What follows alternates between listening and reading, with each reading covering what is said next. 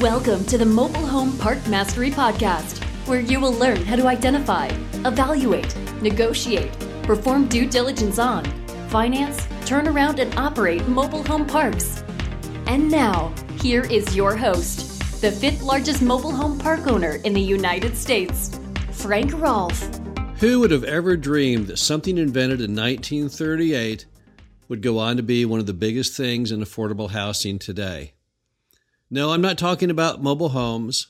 I'm not talking about mobile home parks, but something else from the 1930s. And that was the invention of the Federal National Mortgage Association, now known as Fannie Mae. This is Frank Rolfe, the Mobile Home Park Mastery Podcast. We're talking about the power of agency debt and how it is shaped and is shaping the industry.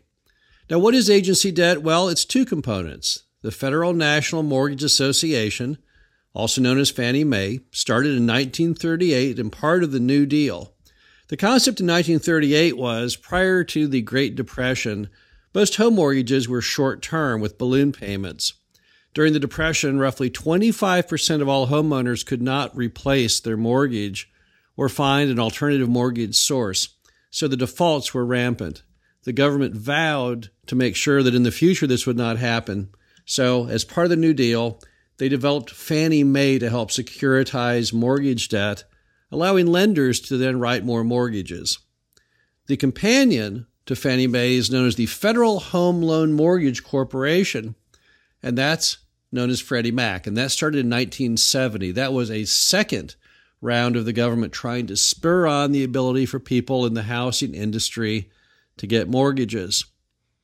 Now, what's interesting is today, that, which was started out as a single family home mortgage concept, now underwrites roughly over 50% in dollar value of all mobile home park loans in the US.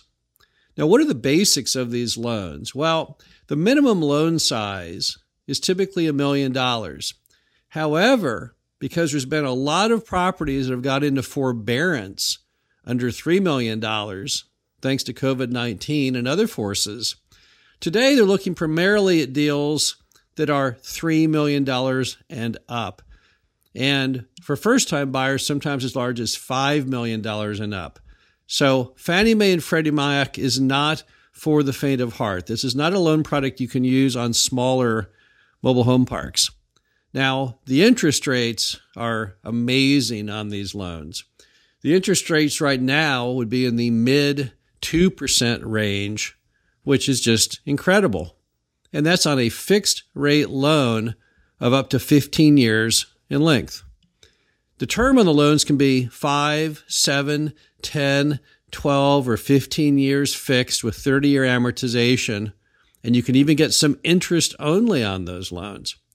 The loans do have defeasance, which is a penalty. So if you don't make your payments and then you want to sell it or you just want to sell it, you're going to have to pay a thing called defeasance, which is a penalty which is required to have an early prepayment of the loan. They are assignable if you can find a qualified borrower, but it does cost you a 1% fee. The requirements on net worth and liquidity are very high. You have to have about 100% of the loan amount in net worth and at about 10% of the loan amount in liquid assets. That's not set in stone, but that's kind of what they like to see. Now, how is this loan product having so much power over the industry? How is it reshaping the way things work?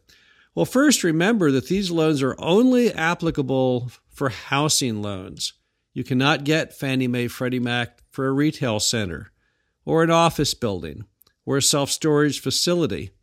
So, that right off the bat gives mobile home parks and apartments and houses a distinct advantage from an investment perspective on financing over real estate sectors. But that's not really the full power. That's just part of the power. The big power to agency debt is the fact that it's allowing cap rates to come down without compression on these larger and more institutional quality properties. If you can borrow money at Fannie Mae or Freddie Mac at 2.8% on a 15 year fixed, and you want to get a three point spread, which gives you a very handsome cash on cash return, That would allow you to buy that deal at about a 5.8% cap rate. Now, you might say, wait a minute now, that sounds like cap rate compression to me. Well, in the old days, it would have been. If you go back in time into the 2000s, yes, people at the worst of the market before we had the Great Recession of 2007, they would sometime buy mobile home parks with cap rates that were in fact lower than prevailing interest rates, which back then were typically in the 6 and 7% range. I myself sold a very large mobile home park during that era at a 4% cap rate, and the guy borrowed on it at a loan that was somewhere in the 6% range. That's upside down, and that's true cap rate compression. But today, what's happening is with agency debt, people are able to buy larger properties, nicer properties, at what appears to the outsider, to someone who doesn't understand the world of lending, as prices that must be too high because those cap rates seem to be so low.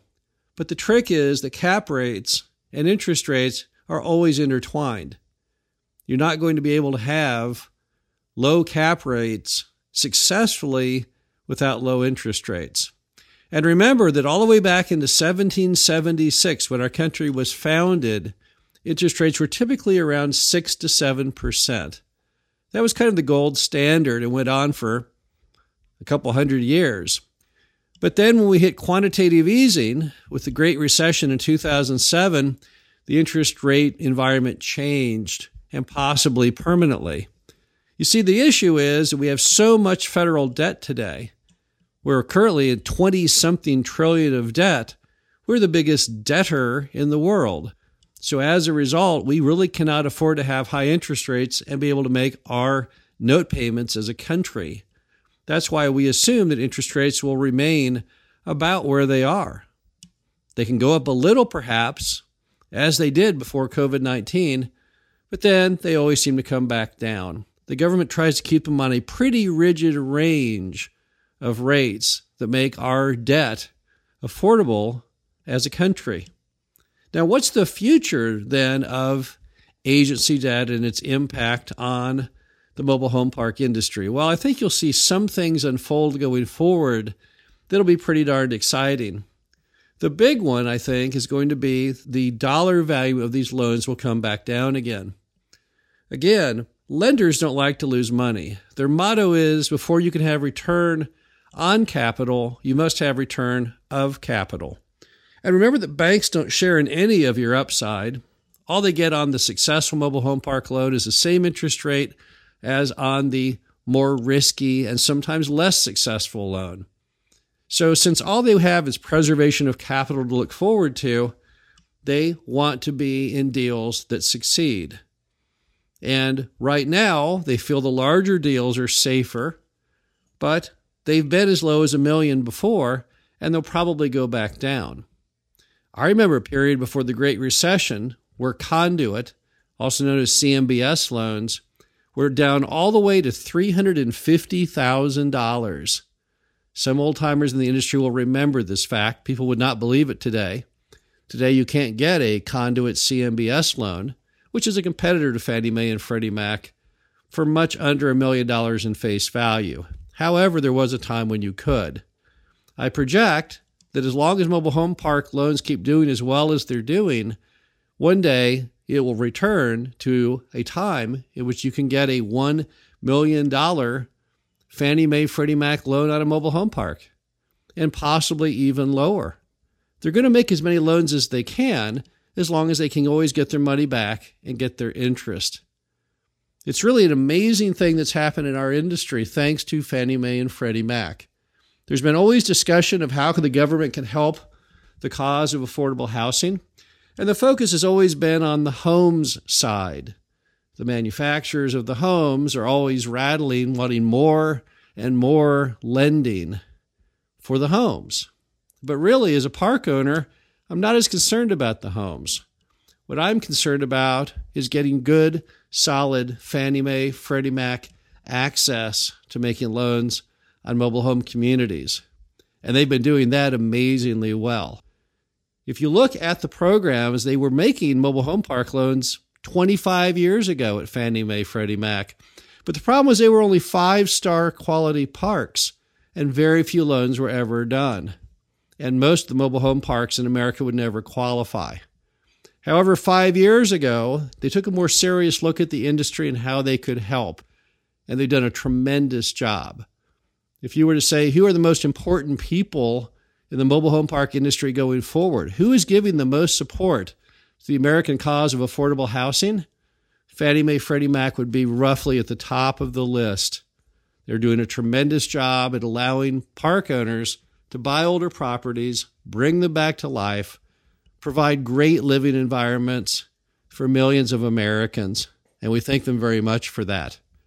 Again, agency debt, top on our list, something that is really helping the industry and has great future potential to really help shape the industry. This is Frank Rolfe, the Mobile Home Park Mastery Podcast. Hope you enjoyed this. Talk to you again soon. Thank you for listening to the Mobile Home Park Mastery Podcast. Be sure to visit us at mhpmastery.com to subscribe to the show, read our show transcriptions, and access all of our great information on mobile home park investing.